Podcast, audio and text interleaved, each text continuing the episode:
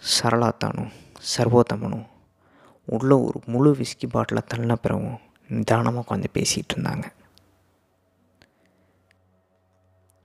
இரவு இரண்டு மணி ஆச்சு.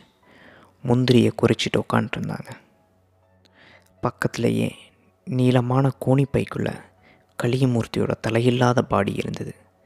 எக்ஸ்போர்ட் பேக்கிங் மாதிரி பக்காவாக பேக் பண்ணி வச்சுருந்தாங்க. சர்வோத்தமாக அப்படின்னு சரளா தான் கூப்பிட. ம். இன்னொரு ஆஃப் ஓப்பன் பண்ணலாமா? அப்படின்னு சர்வோத்தமன் கேட்க. வேணாம். இந்த திசை ஸ்டேஜ் தான் செம்ம ஸ்டேஜ் இதுக்கு மேலே போனால் ஃப்ளாட் ஆயிடுவோம் எனக்கு இன்னும் பத்தலை போல். எனக்கு இன்னும் தேவைப்படுது. வேண்டாம் வேண்டாம் ரெண்டு பேரும் தெளிவாக இருக்கும்போதே சில விஷயங்களை பேசி முடிக்கணும். இதில் பேச என்ன இருக்குது கலிமூர்த்தியோட தலையை பெட்ரோல் ஊற்றி எரிச்சிட்டோம். சாம்பலை செடிக்கு வந்து உரமாக போட்டாச்சு. இனி இந்த தலையில்லாத உடலை எப்படி நம்ம டிஸ்போஸ் பண்ண போகிறோன்னு டிஸ்கஸ் பண்ண வேண்டியது இருக்குது அதில் என்ன சந்தேகம்?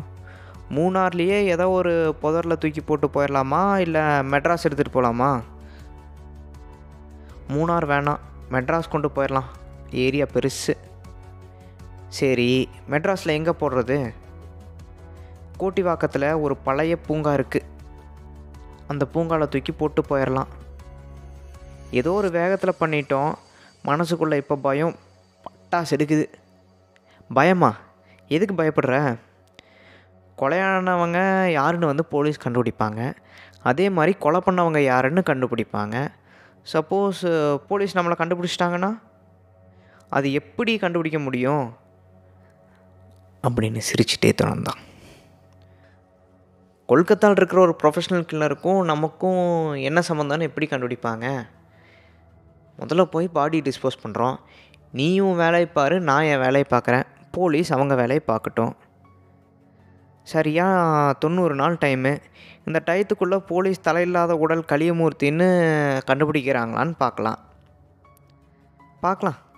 தமிழ்நாட்டோட போலீஸு திறமையான போலீஸா? த கலியமூர்த்தியை கண்டுபிடிக்கிறாங்களா இல்லையான்னு பார்ப்போம். இல்லை சத்தம் இல்லாமல் ஃபைலை தூக்கி பரன் மேலே போட்டு உட்காந்து வேடிக்கை பார்க்குறாங்களான்னு பார்ப்போம். என்று சொல்லி இருவரும் பேசிக்கொண்டனர் இது திரு ராஜேஷ்குமார் அவர்கள் எழுதிய ரத்தத்தில் ஒரு கேள்விக்குறி. நான் உங்கள் சுர்ஜித்.